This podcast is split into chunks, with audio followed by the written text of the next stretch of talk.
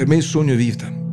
Per me una persona che vive senza sognare sta sprecando la sua vita, perché sognare è gratis. Ci sono stati diversi momenti nella mia vita in cui ho avuto le cosiddette visioni.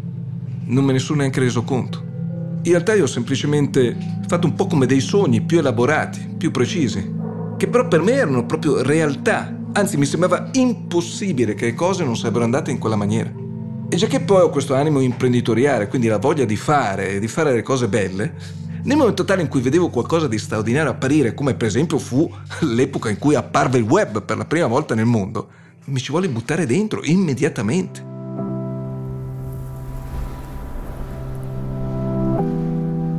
Che Archimede sia stato uno dei più grandi geni della storia lo sanno tutti.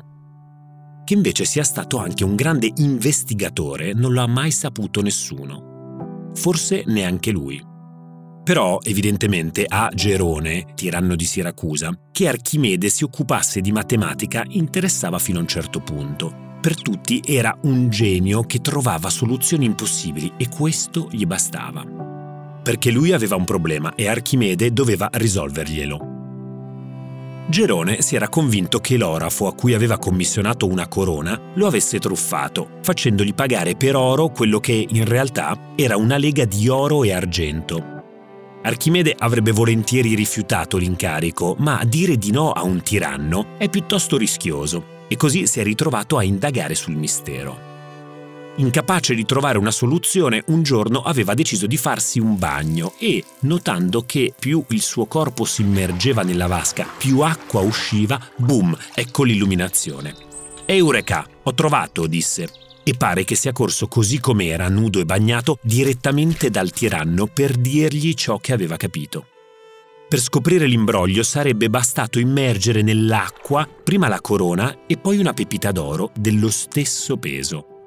Se la quantità d'acqua che fuoriesce è la stessa, non c'è trucco e non c'è imbroglio. Se invece la quantità d'acqua è diversa, beh, meglio non trovarsi nei panni dell'orafo. Oggi gli scienziati li chiamano Eureka Moments, lampi di genio che arrivano senza preavviso, nelle situazioni più impensabili, sotto la doccia, in fila al supermercato o su una panchina. Proprio come è successo a Virgilio De Giovanni una notte a New York. Certo, si potrebbe obiettare che per averli bisogna essere un genio. Come diceva Einstein, ognuno è un genio. Ma se si giudica un pesce dalla sua capacità di arrampicarsi sugli alberi, lui passerà tutta la vita a credersi uno stupido. Io sono Riccardo Haupt e questo è Freedomland, l'occasione per diventare tutti ricchi. Il nuovo podcast di Will in collaborazione con Boat Sound per la serie Super Crash, dove raccontiamo le ascese incredibili e i crolli implacabili delle più entusiasmanti avventure imprenditoriali italiane. Finite malissimo.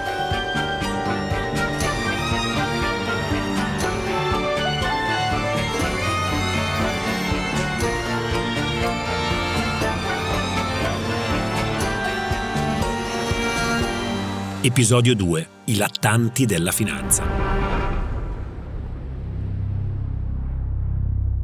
Per me l'America ha rappresentato tutto, sinceramente. Sono andato là la prima volta a 16 anni a fare l'ultimo anno di liceo e lì ho imparato cosa voleva dire veramente sognare. All'epoca mi dedicavo allo sport soprattutto e lì fu una palestra importantissima perché lo sport in America è costruito proprio facendo e insegnando allo sportivo a sognare le sue mete, a sognare la possibilità di raggiungere e anche disciplinandolo al punto tale di fargli fare quello che serve per raggiungere quella meta. Fu una cosa bellissima, straordinaria che mi sono portato dietro in tutti i campi, soprattutto quello professionale.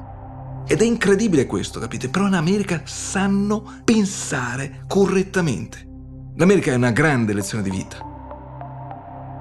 Se uno pensa alle città degli Stati Uniti d'America, gli vengono in mente subito New York, Washington, Chicago e Los Angeles. La capitale dei soldi, la capitale del potere, la capitale di Michael Jordan e la capitale dei divi di Hollywood.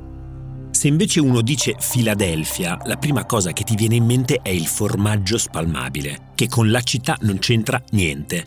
La seconda è il film con Tom Hanks che tra il 93 e il 94 ha segnato una svolta nel dibattito sul tema dell'AIDS a livello mondiale. Ma la verità è che Filadelfia è una delle città più importanti d'America e non solo perché qui sono state redatte la dichiarazione di indipendenza e la Costituzione degli Stati Uniti, ma soprattutto perché Filadelfia è la culla della cultura statunitense, il luogo delle prime e delle seconde opportunità. Non è un caso che Rocky, il film che forse meglio racconta il riscatto dell'uomo nei confronti della vita, sia stato ambientato proprio qui. Perché a Philly, come la chiamano i suoi abitanti, magari le cose succedono per caso, ma certe coincidenze sono destinate a cambiare la vita delle persone che le vivono. E Virgilio De Giovanni conosceva benissimo questo aspetto della città quando a 16 anni ci è arrivato per uno scambio culturale. Filadelfia la scelse perché è la città di Stallone, è la città dove era nato Stallone, dove era cresciuto Stallone, dove c'era la sua prima palestra. Io andai all'Italy Italy tante volte, portavo anche gli amici qua, che Stallone si è allenato, ho fatto film di qua, di là, di su, di giù. Quando andai a vedere il primo film di Rocky, che avevo se non sbaglio 11 anni, rimasi talmente colpito che andai a rivederlo quattro volte di seguito e ogni volta mi emozionava come la prima volta. Per me era il massimo, era il massimo quando lui le prendeva, quando lui era sfasciato sul palco e doveva cadere per terra, però non cade, per me era il massimo, il massimo che lui finì anche non vittorioso, andava benissimo perché il senso non era vincere, il senso era stare in piedi, il senso era stare in piedi nonostante tutte le botte che avesse ricevuto tutto era contro di lui, chiunque avrebbe scommesso contro di lui, chiunque avrebbe pensato che sarebbe crollato e lui è rimasto in piedi. Il massimo per me, il massimo. La famiglia che lo ospita proviene dal jet set cubano e gli inviti ai party non sono così insoliti. Ma un giorno arriva una lettera completamente diversa è l'invito per festeggiare i 55 anni di Malcolm Forbes, il barone della carta stampata, l'editore della rivista di attualità economica e finanziaria forse più importante al mondo, famoso per il suo stile di vita sfarzoso. Nel suo patrimonio c'è un castello in Francia, un palazzo a Tangeri, un'isola nei mari del sud e una serie di collezioni, tra cui una flotta di Harley Davidson, uno schieramento di yacht, una sfilza di mongolfiere, Insomma, più che un ricco, Malcolm Forbes è il simbolo del capitalismo mondiale. Ovviamente questi sono inviti che non si possono rifiutare perché sono letteralmente appuntamenti con la storia. Ancor di più per un ragazzo di 16 anni come Virgilio De Giovanni, che in questo invito non solo trova la possibilità di visitare la Grande Mela, ma anche perché per lui Malcolm Forbes è il Mr. Robot dell'economia, uno che ha capito come hackerare il mondo della finanza utilizzando al meglio gli strumenti che possiede.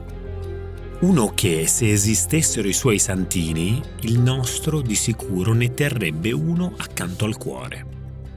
Quando entra nella casa dei Forbes, una reggia all'ultimo piano del grattacielo di fronte a Central Park, resta sbalordito. Il salone ha soffitti altissimi, alle pareti ci sono decine di quadri di artisti famosi. C'è persino una piscina interna che precede un rooftop con vista su Manhattan. È come se fosse stato teletrasportato in una sfera di vetro in cui c'è rinchiuso il mondo dei sogni. Solo che se la giri non scende la neve, scendono i dollari. La ricchezza qui è ovunque. Gli ospiti sorseggiano champagne da bicchieri di cristallo, avvolti nei loro vestiti sartoriali. I polsini delle camicie sono arricchiti da gemelli d'oro. Gli accessori delle signore, collane di perle, orecchini di diamanti, sono la forma del lusso. Gli invitati sono divisi a piccoli gruppi, parlano a bassa voce, la musica di sottofondo si mischia alle loro parole interrotte solo per fermare i camerieri che, vassoi alla mano, corrono avanti e indietro con i diversi amuse-bouche. Per sentirsi a proprio agio in un contesto come questo bisogna esserci abituati. E Virgilio De Giovanni non solo non è allenato, è anche fuori categoria per l'età, è il più giovane del party, forse è persino più piccolo del più giovane dei camerieri. Ma non è questo il momento per fare i timidi. Anche se non ha ancora l'età per bere alcolici, questa esibizione collettiva di lusso e prestigio non può e non deve metterlo in difficoltà, visto che questa è l'occasione di confrontarsi con un mondo al quale vuole appartenere. Così stringe il nodo alla cravatta, mette su il suo miglior sorriso e si presenta ai singoli gruppetti. Parla, si informa e racconta a tutti dell'esperienza di exchange student che sta vivendo. Racconta come trascorre i giorni a Filadelfia, le materie di studio che preferisce e la passione per lo sport. Da grande, racconta, gli piacerebbe fare il calciatore o il tennista. La verità, però, è che si sta solo riscaldando in attesa di un momento specifico, l'incontro con Malcolm Forbes in persona. Quando mi trovai alla festa di Malcolm Forbes, non avevo neanche il coraggio di avvicinarlo. Poi a un certo punto ho detto, sono qua, lo devo fare. E quindi mi avvicinai a lui che era fra le altre circondato da tutti i suoi amici, insomma, persone adulte, io avevo 16 anni, quindi ovviamente ero un ragazzino. E a un certo punto lui mi vede che lo sto fissando e viene verso di me e dice, tu chi sei? Faccio, ah, sono Virgilio, sono qui con il racconto di chi mi aveva portato, Jossi, che è la mia matrigna, diciamo, cubana. E dice, ti piace qui? E dico, ma eh, mi piace moltissimo, ma posso fare una domanda? E dice, dimmi, ma come si fa ad avere tutto questo? Ora, una situazione del genere, dopo un po', per chiunque, nel pieno della sua festa, in mezzo ai suoi amici, potrebbe creare un po' di irritazione. Ma Malcolm Forbes è uno di quelli che sostengono che troppe persone sopravvalutano ciò che non sono e sottovalutano ciò che sono. E questo ragazzino ha chiaro in mente ciò che è e soprattutto ciò che vuole sapere. Per questo non ha nessuna intenzione di liquidarlo. Lo guarda, diventa serio e gli chiede Tu cosa stai facendo per realizzare il tuo sogno? Virgilio De Giovanni rimane stupito dalla domanda si dice che chiunque possa dare risposte, ma sono gli interrogativi a far crescere le persone. Quella sera Virgilio De Giovanni cercava una soluzione. Si è ritrovato di fronte a un rompicapo. Primo perché non si sarebbe mai aspettato che Forbes gli rispondesse a una sua domanda con un'altra domanda e secondo perché con quelle parole lo ha messo non solo al centro del discorso, in imbarazzo e costretto a mantenere la maschera del giovane spavaldo che si è costruito durante tutta la serata. Il fatto è che lo sta obbligando a fare davvero i conti con i suoi desideri, con le sue capacità e ancora di più con la sua età. E infatti la risposta che il giovane Virgilio De Giovanni riesce a formulare combina tutti i difetti dei giovani vorrei fare un'impresa grande come la sua, ingenuo e arrogante. Che però a Forbes piace e, divertito, alza la voce per farsi sentire da tutti e gli ribatte. E che cos'è che stai facendo per farla? Si dice che possa far male più la lingua che la spada, ma qui non si parla di ferite lacero-contuse questo è un gancio in bocca che stordisce Virgilio De Giovanni e gli fa perdere, magari non l'equilibrio, ma la parola sì. Perché lui, dopo gli studi in America, non ha nessun piano, a parte provare a diventare uno sportivo, che si sa è difficile come tornare dagli States senza il colesterolo alto. In alternativa lo attende l'iter classico, cioè che ti diplomi, ti laurei, magari ti specializzi, poi mandi in giro i CV e vediamo cosa succede ma è chiaro che non basta affidarsi al caso per diventare Malcolm Forbes. Lui quasi seccato prende dal tavolo che c'era di fianco a lui, anzi dal pianoforte che era di fianco a lui, una sua rivista, me la mette in mano e mi dice, io alla tua età facevo questo. Fu come prendere una sberla a cinque dita violenta. Una cosa che mi lasciò senza parole, perché capì tutto. In quel momento lì, Malcolm Forbes mi sta dicendo non stai facendo niente e viene a chiedere a me come si fa a avere tutto questo. Non stai facendo niente. Mi vennero proprio le lacrime agli occhi e corsi via. Non correndo ovviamente, però mi allontanai immediatamente, non gli dissi più neanche una parola. Allora, a essere sinceri, c'è da dire che la rivista di business più famosa del mondo è stata fondata nel 1917 dal padre di Malcolm, Bertie Charles Forbes. Quindi la verità è che la fortuna di Malcolm è nata quando, grazie a una particolare congiuntura di mercato, diciamo così, è morto suo papà nel 1954 e lui ha ereditato tutto insieme al fratello Bruce. Certo, gli va riconosciuto il talento di aver fatto crescere la popolarità del magazine in maniera esponenziale. Ha portato la sua tiratura da 100.000 copie a 720.000 e di essere stato uno dei primi a capire la necessità di diversificare gli investimenti, spaziando dal campo immobiliare alle opere d'arte. Però la base del suo successo era già bella solida quando ha iniziato, mentre Virgilio De Giovanni è figlio di una coppia che gestisce un piccolo negozio di guanti vicinissimo al Duomo, a Milano. E per quanto possano andare bene gli affari, in un negozio come quello o fai gli ordini o fai i conti in cassa, oppure ti occupi della clientela. Fine delle possibilità. Insomma, è un orizzonte limitato, per quanto poi anche qui Virgilio De Giovanni abbia imparato molto. Mio padre mi ha insegnato a fare una contabilità come non mai. Mia madre invece, beh, mia madre, io la ritengo la più grande venditrice che abbia mai incontrato in vita mia, perché come sapeva vendere lei, nessuno. Mia madre era amata dai suoi clienti, ma talmente amata perché lei le faceva proprio sentire bene, le faceva proprio sentire delle signore. Io mi ricordo quando entravano per comprare le calze, avevamo anche, come tutti i negozi di calze, anche dei IBC da 650 lire, le prime in assoluto, entravano queste signore, queste matrone, no? magari di una certa età, tutte vestite magari anche di nero, e mia madre le metteva questi foulard Christian Dior al collo ed era uno spettacolo. Io ho visto clienti piangere di fronte a mia madre. Ho visto clienti tirare fuori il portafoglio, andare nell'ultima tasca del portafoglio a tirare fuori le 50 lire che erano piegate in mille pezzi per essere piccole, piccole, piccole. Tirare fuori queste 50.000 e darmene a me che stava alla cassa per comprarsi il foulard di Christian Dior e dicendo a mia madre, sa che io questo non lo metterò mai. Lo terrò solo davanti allo specchio. La musica è finita, gli amici se ne vanno ma almeno per Virgilio De Giovanni la serata non è stata inutile, anzi, se vogliamo essere precisi, per lui la festa continua di sotto. E scesi giù, a Center Park, cominciai a camminare, poi vedi una panchina.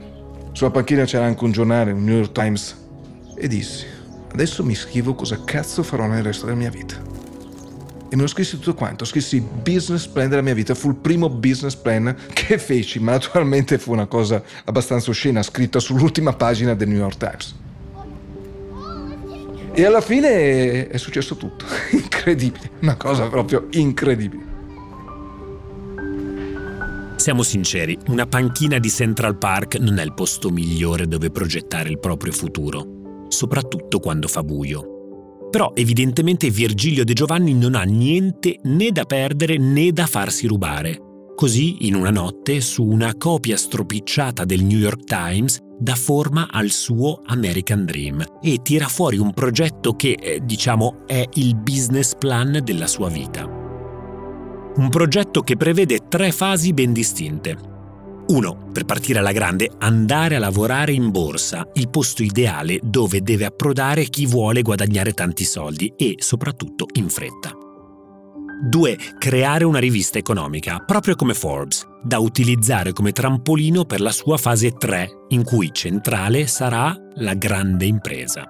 Che non sa ancora bene cosa sarà, però è sicuro che sarà qualcosa di enorme, devastante, rivoluzionario, huge, modestia a parte si intende. Ok, come piano aziendale a lungo termine è piuttosto vago, soprattutto perché non riesce nemmeno a individuare un settore nel quale questa grande impresa crescerà. Però al momento a Virgilio De Giovanni non interessa. D'altronde ha solo 16 anni. Ci sarà tempo per definirlo. Ciò che conta, come insegnano tutti i manuali di crescita personale, è fissarsi obiettivi ambiziosi a lungo termine. Dopo il quarto anno delle superiori all'estero, Virgilio De Giovanni torna a casa, in tasca la copia del suo New York Times. Fu un anno strano, un anno in cui non sapevo esattamente cosa volevo. Volevo terminare il liceo, questo sì, e volevo tornare in America subito dopo. Però tornare in America non era così semplice perché dovevo iscrivermi all'università, una cosa e l'altra. I giorni passano, finisce l'istituto tecnico, si iscrive all'università. Ma non dimentica mai quella notte a casa di Malcolm Forbes. L'America gli è restata in testa. È la patria della libertà imprenditoriale dove chiunque può diventare qualcuno, anche partendo da zero. Ed è lì che vuole tornare il progetto finalmente si concretizza nell'estate del 1986. Una mattina di settembre si lascia Malpensa alle spalle e dopo sette ore di volo atterra all'aeroporto JFK, pronto a iniziare un nuovo capitolo della sua vita, per il quale si è portato dietro più eccitazione che vestiti. Rispetto a Filadelfia, New York lo accoglie con un diploma e il libretto universitario che certifica il superamento del secondo anno alla Business School Nova Comum di Como. Ora, la Nova Comum magari non è l'istituto più rinomato d'Italia, ma non è il prestigio a cui Virgilio De Giovanni ambisce. La scelta perché è l'unica che dal terzo anno di studi offre la possibilità di trasferirsi a terminare gli esami nella gemellata Hartford University in Connecticut. Altra novità è che stavolta non è da solo. Con lui c'è Marco Mottana, un suo amico e collega di corso. Stanno facendo lo stesso percorso, condividono le ambizioni e per qualche tempo anche la stanza al campus. E Marco subì un po' tutte le, mie, tutte, tutte le mie manie perché io all'epoca ero soprattutto dedicato allo sport, in quel caso facevo bodybuilding, lo feci con, con grande passione, quindi il bodybuilding richiede una dieta profonda, quindi si poteva mangiare solo carne bianca, di pollo, il riso doveva essere in bianco, non poteva esserci zucchero in casa, non potevano esserci grassi, non poteva esserci nulla che in qualche modo andasse a ostruire la mia dieta. E poi c'erano gli orari perché ovviamente io mi dovevo allenare, mi allenavo alle 6 mezza del mattino, quindi dovevo alzarmi alle 5 e mezza e tutto doveva essere in ordine, altrimenti poi facevo tardi. Insomma, tutte queste cose qui Marco le subì pesantemente. Però devo dire che lui è stato eroico perché è riuscito a sopravvivermi un anno e allora gli ho detto adesso tu puoi fare quello che vuoi nella vita. Il giovane Virgilio De Giovanni, neo studente dell'Università americana, è felice come uno a dieta che entra in una pasticceria. Solo che i suoi dolci sono il pragmatismo, l'operatività, l'approccio problem solving, ma soprattutto il fatto che non ci sia quasi per niente teoria. Quelle sono chiacchiere da vecchia Europa, che si perde in esercizi di stile che sono buoni solo a perdere tempo. L'America è pratica, affari, sogni da realizzare, non idee da discutere all'infinito. Nel campus è irrequieto, negli studi è selvaggio, nell'applicazione di ciò che impara è ribelle.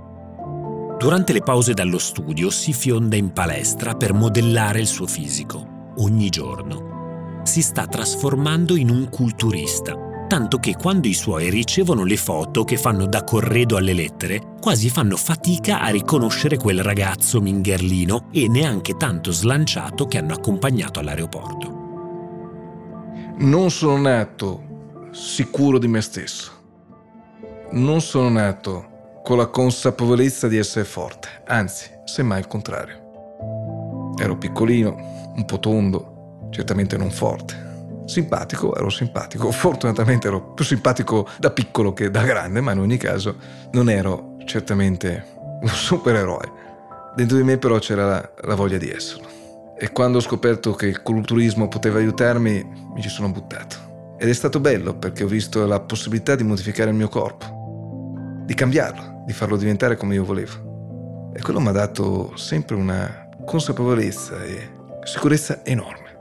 Io potevo cambiare se volevo. Ma del resto Virgilio De Giovanni è così. Fissa un risultato e non lo molla finché non lo ottiene, studiando soprattutto la strada più veloce per raggiungerlo. Ora è il muscolo definito, la cura del corpo, ma lo stesso vale per gli studi ha le doti del cecchino, il target sempre e a qualunque costo. Se lo ripete ogni mattina come un mantra. Adesso si tirerebbe in ballo la PNL, la programmazione neurolinguistica, la metodologia nata in California negli anni 60 utilizzata per influenzare pensieri e comportamenti delle persone. Ma per Virgilio De Giovanni il modello di riferimento è un altro. Vince Lombardi, il più grande allenatore della storia del football, un'icona dello sport americano l'unico in grado di vincere cinque campionati di football e due Super Bowl consecutivi, rendendo i Green Bay Packers la squadra più forte della National Football League. E non di allora, di tutti i tempi, sia chiaro. Il motto di Lombardi è sempre stato no pain, no gain. Se non soffri, non ottieni nulla. E Virgilio De Giovanni lo fa suo. Del resto non è mai stato uno che si lascia spaventare dalla fatica in una sola estate, quella del 1987, riesce a dare tutti gli esami mancanti, concludendo il corso di laurea in Business Administration in anticipo di un anno e con il voto di A-, A-. Praticamente il massimo per uno che non è madrelingua e deve studiare tutto da solo. Il punto è che Virgilio De Giovanni ha fretta. Durante gli studi in America ha fatto la sua prima esperienza nel mondo della finanza, ma non come fanno in tanti solo per provare l'effetto che fa. Lui ha un business plan della vita da seguire, il cui primo step è già stabilito. Specializzarsi nel mondo della borsa. E il luogo che mette insieme la voglia di lavorare e il desiderio di specializzarsi è uno solo, Wall Street. Così, insieme al solito Marco Mottana, l'idea era di cercare uno stage presso una società di brokeraggio di New York. Ma anche qui la parola da bandire era accontentarsi. Virgilio De Giovanni vuole la migliore, che per lui è la leggendaria Comart Inc., gestita dal fratello del più potente trader al mondo, Bruce Kovner, un manager che, operando sui mercati valutari e su quelli delle materie prime, muove più soldi della Banca d'Italia. Un uomo potente e rigoroso che solo nel 1987 realizzerà più di 300 milioni di dollari di profitti praticamente il maestro Yoda della finanza, la cui tecnica borsistica si basa sull'analisi del mercato, sulla creazione di sistemi di investimento precisi, sul calcolo millimetrico dei rischi e sulla freddezza glaciale da mantenere prima di prendere ogni decisione. Ma ancora una volta, questo di Kovner lo sanno tutti. E a Virgilio De Giovanni quello che sanno tutti non interessa. Da Bruce Kovner io ho imparato una cosa fondamentale, accettare le perdite e sapersi rifare. Accade quando lui, dopo una notte disastrosa sui mercati, aveva perso un, una quantità di soldi industriale, adesso non mi ricordo la cifra, ma era paurosa. Lo vidi per caso il giorno dopo in ufficio, vicino alla macchinetta del caffè, quindi mi avvicinai e, e osai chiedergli come andava. Lui benissimo, tu? Ma io benissimo, però non mi sembra che osai dire le cose siano andate troppo bene. A te è andata bene? No, ho perso una cifra che farebbe piangere tanti. Lo guardo e dico, beh, non mi sembri però così affranto. Certo, la cifra è esattamente quello che io mi aspettavo di perdere se le cose fossero andate male. Non faccio altro che andare avanti con il mio sistema e certamente recupererò. Alla fine dell'anno lui fu nominato il miglior gestore d'America dal Barons, ovvero la rivista più importante di finanza in America. Se Malcolm Forbes poteva essere una stella polare per Virgilio De Giovanni, Bruce Kovner diventa il suo guru. E la differenza tra i due è evidente. Perché se il primo è famoso per il suo stile di vita sfrenato, basti dire che per festeggiare un suo compleanno ha fatto volare i suoi 800 invitati fino a Tangeri su tre aeroplani, offrendo loro una carta di credito oro come pass per il weekend. Il secondo vive una vita d'inferno, è letteralmente ostaggio del suo lavoro. Però, al contrario di un sequestro di persona, quando Kovner ritorna a casa, il suo conto in banca è sempre più pieno. Così tanto da non riuscire neppure a quantificare in realtà a quanto ammonti. Ma questo è ciò che si vede da fuori e al capo della Comart Inc. non importa. Per lui invece questa è la vita perfetta perché sta vivendo la sua passione e i monitor, i prezzi, le telefonate notturne altro non sono che il modo per esprimerla. Questa dedizione al lavoro attrae Virgilio De Giovanni in maniera così potente da spingerlo a imitarlo in tutto e per tutto. Studia i giornali come lui, segue i trend come lui, analizza i dati come lui. Non si dà alcuna tregua proprio come fa lui. In breve riesce a rubargli più segreti di un agente della Stasi che stana la tresca di un oppositore politico. Ma tra tutti gli strumenti usati da Bruce Kovner ce n'è uno che lo seduce, il monitor con le quotazioni della borsa. Kovner ci passa davanti ore e ore appuntandosi su dei block notice ogni minima oscillazione. Certo, lo fanno tutti i broker, ma se tutti gli altri leggono i risultati e agiscono nel trading, Virgilio De Giovanni studia in maniera maniacale ogni variazione del prezzo delle azioni, lo storico delle società quotate, si mette persino a valutare il comportamento dei broker in base alle variazioni dei mercati. Presto diventa l'apprendista stregone di uno dei metodi più innovativi che vengono messi in atto alla Comart Inc l'analisi tecnica, un mezzo che permette di formulare previsioni di tipo probabilistico sull'andamento degli strumenti finanziari attraverso lo studio al computer di grafici e trend. In pratica si cerca di prevedere il prezzo di un bene quotato studiando la sua storia passata. È una strategia di investimento dinamica che prevede un trading frequente e che sfrutta la volatilità dei mercati. Insomma, si studia il mercato per anticipare il suo comportamento. Io che eh, avevo solo la visione italiana della borsa, senza grafici, senza analisi tecnica, senza niente, non potevo credere a quello che sentivo, perché mentre in Italia si parlava solo del devi sentire se sul mercato, se su un titolo piuttosto che un altro, devi capire se è vero o no quello che dicono e questa era la modalità insegnata in Italia, questi mi parlavano di analisi di borsa, analisi tecnica, mm, cose veramente dell'altro mondo e quindi mi sembrava proprio di essere in un altro pianeta. Negli Stati Uniti è un must, la usano tutti. Andare a Wall Street senza essere preparati è come andare sull'Everest con le infradito. Puoi pensare di arrivare a sera solo se credi che Dio ti possa salvare. Solo che a Wall Street l'unico Dio è il denaro e lui non è certo famoso per la sua clemenza. Ma dopo un po' a Virgilio De Giovanni padroneggiare l'analisi tecnica non basta più perché in fondo a cosa serve saper gestire una delle più potenti armi finanziarie al mondo se poi chi ci guadagna sono sempre gli altri? È un dubbio che lo spinge a girovagare per le strade di New York. Esce dal distretto finanziario di Manhattan, dove ha sede la Comart, passa da Tribeca, si allunga verso la Fifth Avenue e tira sempre dritto fino a ritrovarsi quasi a sera sulla stessa panchina di Central Park che lo aveva ospitato anni prima.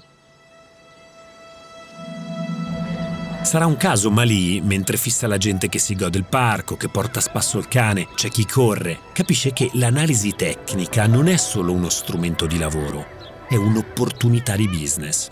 Anzi, di più, è il sistema con il quale si diventa ricchi. E non solo per chi ha dei capitali da investire, ma anche per chi, come lui, non ha troppi soldi che gli avanzano. Perché in Italia l'analisi tecnica non è una skill, come New York, è l'innovazione.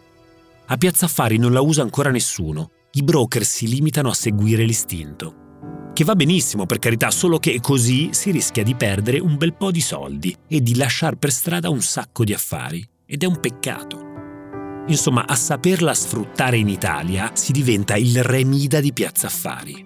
Ogni azione che tocchi, in breve, potrebbe trasformarsi in oro. Così si alza, cerca una cabina telefonica e chiama il suo socio. Marco, gli dice, qua ci sarà anche tutto il gota della finanza, ma i soldi noi li faremo in Italia. A settembre del 1987, sull'aereo che atterra a Malpensa, ci sono due giovani che hanno assimilato così tanto l'American Dream da essersi trasformati in self-made men in divenire. Il loro è un sogno personalizzato, una società che offrirà servizi innovativi basati sull'analisi tecnica si chiamerà Foreign Investment, abbreviato in Forinvest, e sarà una deflagrazione nel mondo stantio della borsa italiana. Ne sono certi, le loro consulenze saranno più desiderate della neve a Natale. Fu curioso, no? Perché la Forinvest iniziò nel guardaroba di casa mia, dove io e Mottana passiamo tutta la notte intera per fare la prima newsletter. Mi viene da ridere, no? Perché poi oggi a, a rileggere le storie, no?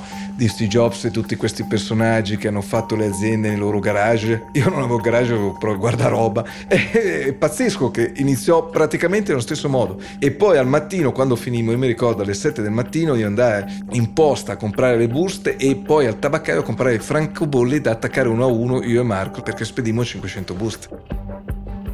Quella mattina inviano a una mailing list di 500 contatti una lettera con all'interno un documento che descrive la loro analisi tecnica di alcuni dei più importanti titoli italiani e il costo che questo servizio prevede, sicuri di ricevere in cambio un bombardamento di richieste di informazioni. Buongiorno, siamo Foremes, vi conosciamo perché avete un'alta reputazione nel mondo finanziario, la nostra società è specializzata in analisi tecnica di borsa, alleghiamo la nostra prima newsletter da quale potete vincere le nostre analisi. Se di vostro interesse noi vi proponiamo un abbonamento. Tuttavia, per quanto il documento sia convincente, nessuno si fa vivo. I giorni passano, il telefono resta sempre muto e l'unica voce che rimbomba nel loro ufficio è il dubbio che qualcosa non abbia funzionato. Ma poi, all'improvviso, il telefono squilla. È la fiduciaria Bank Nord. Sono interessati ad abbonarsi al loro servizio per 2 milioni e 700 mila lire, circa 3 mila euro di oggi. I loro saluti sono il fiato che soffia sull'ultimo lumicino della speranza che è rimasto acceso. Poi non chiamerà più nessuno. Senza altri contratti, la società è destinata a chiudere ancora prima di aver scritto il nome sulla porta. Ma se il fallimento di un progetto è una delusione importante, non è questa la cosa peggiore che può succedergli. Today is Black Monday, the day the Dow dropped more than 500 points, the day the Dow dropped more than 22%, almost double the rate of the Black Monday that signaled the beginning of the crash of 1929. Il 19 ottobre 1987 Wall Street perde oltre il 20% in una sola seduta. È il maggior calo giornaliero di sempre, un giorno che è passato alla storia come il lunedì nero lo stesso colore dell'umore di Dejo e Mottana. La mattina dopo in ufficio i due non si scambiano nemmeno una parola. Forse tornare è stato il più grande errore della loro vita. Forse basare un business sull'esportazione dell'analisi tecnica è stata una leggerezza da incoscienti. Forse a 22 e 23 anni, l'età di Dejo e di Marco, si dovrebbe sapere che non basta un'idea per cambiare il mondo. Ma forse è il momento che li spinge a pensare certe cose devono credere nelle loro intuizioni e se il mondo della finanza milanese non si fida di loro è perché non li conosce. Ma se il problema è questo, basta andare in giro a presentarsi. Con un ingresso in società fatto alla grande, naturalmente. Ci fu un momento in cui Marco mi chiese, chiudiamo? Dico, ma sei fuori di testa? Sì, ma Digio, dove andiamo così? Dobbiamo fare qualcosa. Non stiamo facendo tutto quello che possiamo, Marco, porca miseria. Eh, ma cosa possiamo fare? Tu stai già incontrando tutti. Cosa possiamo fare? Secondo te, uno, quando vuole essere considerato in Italia, cosa deve fare? Te lo dico io. Deve scrivere un libro. E se scrive questo libro, lui, guarda che caso, diventa un esperto. Marco mi guarda e mi dice, vabbè, ma tu che libro hai scritto? Noi che libro scriviamo? Noi scriviamo il primo libro in Italia sull'analisi tecnica, lo facciamo io e te. Il libro si scrive praticamente da solo. È pronto in un mese. Il titolo è Analisi tecnica di borsa, strategia di investimento, 150 casi italiani. E chi ce lo pubblica? Non ti preoccupare, l'editore lo trovo. Certo, manca l'editore, ma a Dejo basta un incontro per convincere la IPSOA, la casa editrice dell'Istituto per lo studio dell'organizzazione aziendale, a credere nel suo progetto. Il libro arriva nelle librerie nel dicembre del 1988 e supera ogni migliore aspettativa. Va in ristampa quattro volte, restando in cima alle classifiche di categoria per 17 settimane. Un anno dopo il lunedì nero, Virgilio De Giovanni ha imparato che l'unico modo per resistere alle tempeste è credere in se stessi. Sempre. Think positive allo stato puro. Da questo momento il numero di telefono della Forinvest è il più digitato della Lombardia. Dejo e Mottana sono gli hottest kids della Milano da bere. Un mondo fatto di lusso, stock option e assegna molti zeri, il cui ombelico è Piazza Affari. In breve tempo, a 24 anni, Virgilio De Giovanni diventa miliardario. In lire, si intende. Ma se questo, per i tanti yuppies che popolano la città, è il punto di arrivo, per lui i soldi sono solo lo strumento per procedere con la seconda fase del suo business plan, imitare Malcolm Forbes. È il momento di diventare editore. lavoro per il quale investe quasi tutti i suoi soldi, tornando a essere quello di prima, un povero sognatore. Ma va bene così, perché tanto la ricchezza non è questione di soldi, ma solo di tempo. Fonda prima il mensile Tendenze Borsa, poi il settimanale Borsa 7 e in pochi mesi raggiunge una tiratura di 10.000 copie. Praticamente fa quello che ha fatto col libro, ma in più crea un rapporto costante con i suoi lettori. Salvo rendersi conto, purtroppo molto presto, non solo che è molto più facile scrivere un libro che fare gli editori di se stessi, ma soprattutto che far quadrare i conti è un'impresa ai limiti dell'impossibile. È vero che nei vagoni della metropolitana sempre più persone affiancano al sole 24 ore le sue pubblicazioni, ma lo sforzo che deve fare, sia economico che professionale, è enorme e le risorse per andare avanti iniziano a scarseggiare. Per fortuna gli addetti ai lavori li hanno notati, chissà se più per la qualità degli articoli o, in realtà, incuriositi da questi due parvenu venuti dal nulla. Il più veloce di tutti è Paolo Panerai di Class, che pubblica Milano Finanza, il giornale leader assoluto del segmento borsistico. Quando li contatta, Virgilio De Giovanni gli dice che è a un passo dal vendere la società ad un competitor, ma se vuole c'è ancora margine per parlarne last minute. È un blef, ma Dejo non ha molto da perdere. non avevo più un soldo, avevamo bruciato tutti i pochi soldi che avevamo per reggere il settimanale. Se Class non la comprava, noi non avremmo neanche potuto pubblicare un altro mese. Io non vendo mai con furbizia. In quel caso, e solo in quel caso, dissi però una cosa non vera. Più che altro per la vergogna. Io non volevo ammettere che stavo per chiudere il giornale e allora dissi alla persona che lavorava poi con Class Editori che stavo vendendo il giornale. In realtà lo stavo chiudendo, però non volevo dirglielo. Lui andò a riferirlo ai suoi grandi capi e i grandi capi mi chiamarono perché decisero di acquistarlo loro. E fu esilarante tutto quanto perché l'inizio della trattativa, che si svolse praticamente in una notte intera, partì proprio dalla mia assoluta decisione di vendere quel giornale che era già venduto, non c'è neanche bisogno di trattare perché per me era già chiuso, quindi non avevo niente da vendere. Poi loro però andando avanti, andando avanti, mi convinsero che non mi conveniva chiuderlo, mi conveniva darglielo e quindi alla fine accettai di venderglielo. Dopo una trattativa flash, Panerai gli propone di acquistare il 51% delle riviste, un'offerta da 1 miliardo e 100 milioni di lire con una parte cash e l'altra, la maggioranza, in pubblicità su Milano Finanza. Comunque non male per un prodotto che oggi definiremmo quasi una fanzine indie, praticamente destinato alla chiusura. Ma neppure per due che fino a poco tempo prima il mondo dell'economia milanese considerava praticamente due lattanti della finanza, come li ha definiti con sorpresa la Repubblica in un suo articolo. Dopo aver firmato la cessione con classe editori, Dejo è così carico di adrenalina che decide di tornare a casa a piedi. Ce l'ha fatta, ha già messo a segno lo step 2 del suo business plan, incassando anche un bel po' di soldi. Eppure qualcosa non va. Perché ora toccherebbe allo step 3, la grande impresa. Peccato che le opzioni che sta valutando non abbiano nessun tipo di genialità sono linee dritte, viaggi in prima classe per destinazioni che si intravedono già all'orizzonte. Come la Forinvest, va a gonfie vele e un uomo saggio penserebbe a farla crescere, investendoci delle cifre importanti, ma lui non ha neanche 25 anni e non è né così adulto né così saggio. Fare l'editore di finanza gli è piaciuto, ma vuole qualcosa di nuovo, più frizzante piuttosto sarebbe meglio un giornale che sia fatto a sua immagine e somiglianza, che parli a quelli come lui, gente che vuole lavorare in maniera autonoma, indipendente, senza padroni. Vorrebbe poter andare in edicola e comprare Entrepreneur, la rivista Bibbia per l'imprenditore di start-up che leggeva sempre a New York. Peccato che in Italia non sia venduta e nessuno abbia mai pensato di pubblicare qualcosa di simile. Finora, si intende. È ciò che cercava. Più che un'intuizione, l'obliteratrice che timbra l'inizio di un viaggio sul Galaxy Express del successo.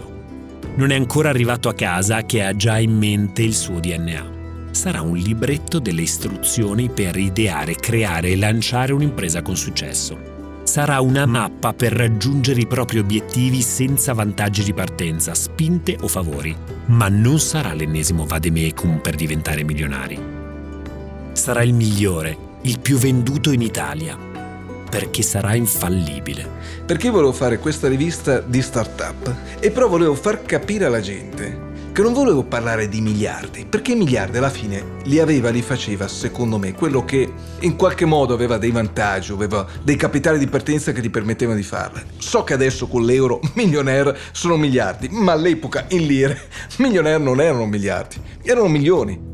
Che però i milioni non è che erano una brutta cosa, se uno guadagnava diversi milioni era contento, giusto? Benissimo. Io chiamai questa rivista nel modo più umile possibile, milionaire che però al contempo fu una parola che le portò grande fortuna. Questo è Freedomland, l'occasione per diventare tutti ricchi, il nuovo podcast di Will in collaborazione con Boat Sound per la serie Super Crash, il racconto delle ascese incredibili e i crolli implacabili delle più entusiasmanti avventure imprenditoriali italiane, finite malissimo. Per Boat Sound, ideato e prodotto da Fabio Ragazzo scritto da Matteo Liuzzi e Fabio Ragazzo. La regia e il montaggio sono di Niccolò Martin. Per Will, la cura editoriale è di Riccardo Bassetto e Stefano Mangone. La supervisione ai testi è di Francesco Zaffarano. La post-produzione è di Lorenzo Marsiglia. I produttori esecutivi sono Riccardo Bassetto e Riccardo Haupt. La sigla originale è di Leopoldo Di Lenge. Si ringraziano Virgilio De Giovanni e Luigi Orsi per la disponibilità nel rilasciarci le interviste. Gli estratti sono presi dall'archivio di Virgilio De Giovanni e dai video YouTube segnati nella sinossi di puntata. Io sono Riccardo Haupt e vi aspetto nella prossima puntata. Mister Sold Out.